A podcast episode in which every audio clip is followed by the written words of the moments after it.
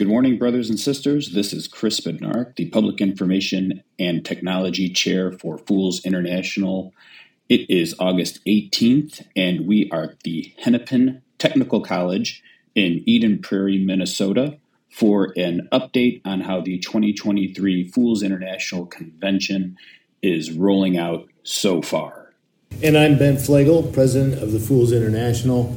And uh, so we're, we're here to talk to the fools that stepped up in the wake of COVID. We, uh, we were successful in getting the convention restarted in 2022. We went to Milwaukee uh, with Brew City Fools and had a, a great convention there, uh, getting the Brotherhood uh, back together um, after three years of, of uh, not getting to enjoy each other's company. At the end of that convention, uh, when we would normally be looking for uh, future convention participants. We had an offer for 2024, and we will be going to uh, Baton Rouge uh, down to hang out with Bon Temps chapter, and they're going to put on a. Uh, it's already planned out and ready to go. They're, they're, they've finished their planning already for 2024.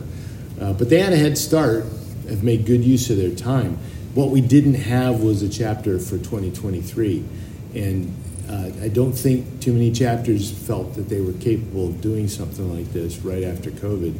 So, as it shook out, uh, we had the folks in Minnesota step up to the plate, and Northland is the front runner, and uh, so we're very grateful for them doing this for us. And so we just wanted to, to touch base with them.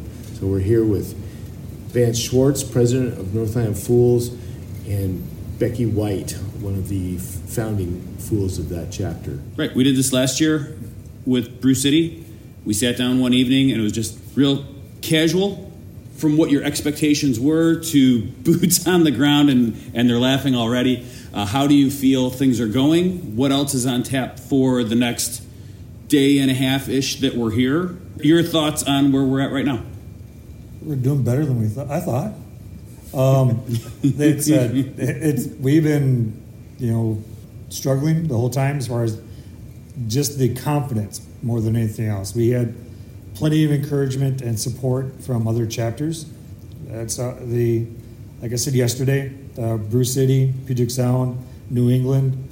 They've all been really supportive as far as what we've been doing um, and, and, mentoring us. The, the, and with the international saying, hey, you can do this.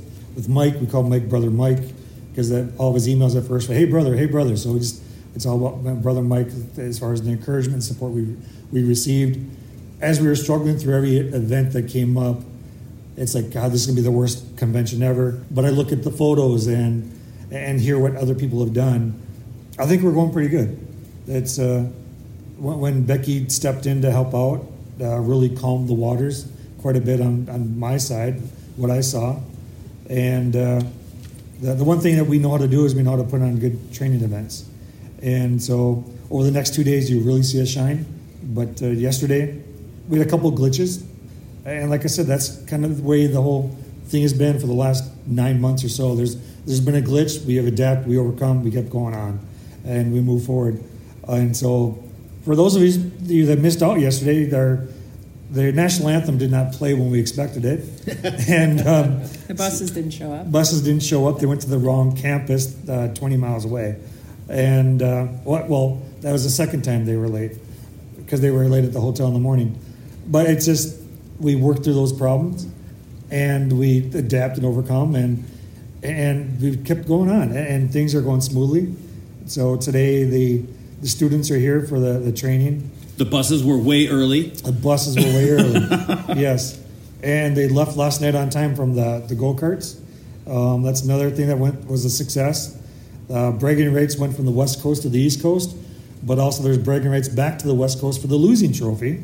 So the West Coast, Puget Sound lost the the traveling trophy for go karts, but now they're bringing back a the worst driver trophy, and so for somebody that could not hang. I gotta say, I was very disappointed in the results because one, Andy, Andy Byron, Sippy Cup, he is not going to let us forget that he won. He's a NASCAR guy anyway. Ah. So this is just like rubbing salt in the wound. And I'm, my chapter is tied with Puget Sound. and we don't drive well because we drive in the snow, and uh, we drive well for our own terrain. Yep. But we're not we're not race car drivers. We're snow machinists, Yep. and uh, not a snowmobile. I will point that out. And Puget Sound is is all about the checkered flag. Oh yeah. There's a long term rivalry we got Yeah. going on. And that's one thing. I had all those guys, the top six, well, five of the top six in my car last night, leaving the go karts, and they were still talking smack in the car. and the the one thing that was pointed out though is that uh, Walsh had the trophy before, and he got the worst time out of the six last night. And then they, we had that conversation about Puget Sound and the racing traditions, and and even with Chad Berg. And I'm like, I told everybody, I go, you know, he's coming back next week. Berg's going to be here. And they're like, what? I'm like, yeah, he's going to be here racing next week up in uh, northern Minnesota.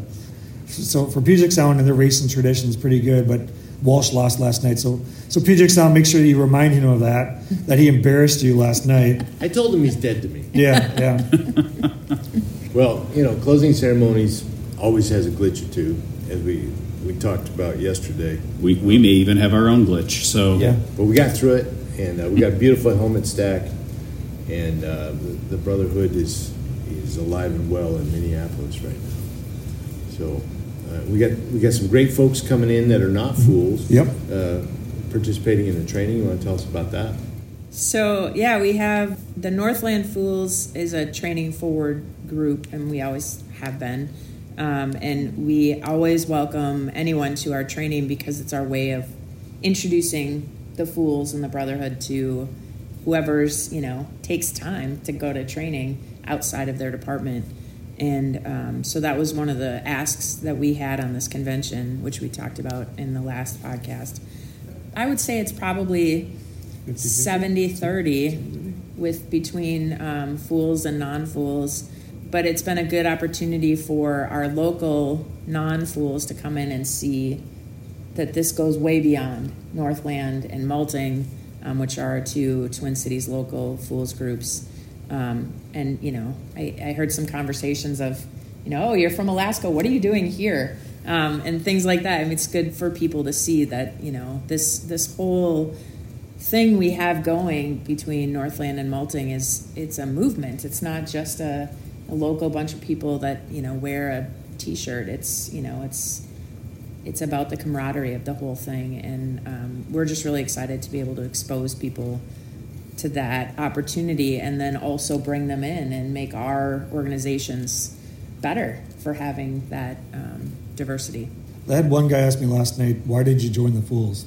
And and the honest to God truth was because my department will pick what training you're allowed to go to, and there's a lot of amazing instructors out there that they, they say, "Well, we don't like the way they they do these things," and and like because they're too aggressive, or they, teach this and we believe in this, and so I started going to more um, Northland events, and then I started thinking, well, these guys believe in training and I can afford it. And so I looked at it as. It was always a training that I could afford. And so if the department didn't support it, I was going to go no matter what. I could have paid for it myself. And and there's quite a few firefighters that are here right now that paid their own way because we kept it affordable for them. And part of that is with our sponsors. They, they kept we keep the cost down that way too. The one thing in Northland has always been primarily about the training and with the training you build the brotherhood. I think that's what we talked, you know, with the international nine months ago or whatever it was now, in regards to, you know, the brotherhood is not just the fools. It's a lot bigger than that. And when you're at the bash in Indy, it's just you're meeting all these others, brothers and sisters that are not fools members, but it's what makes them become fools members. And I, I'm hoping that we gain some members out of this convention. The guy that was here yesterday helping us out with the color guard, he is not a fool's member, but he right after he got done volunteering to help do the color guard, he's like, "How do I become a fool?" And so I sent him an application right away, and so that, that's great. And I hope that we do have more members that uh, from this.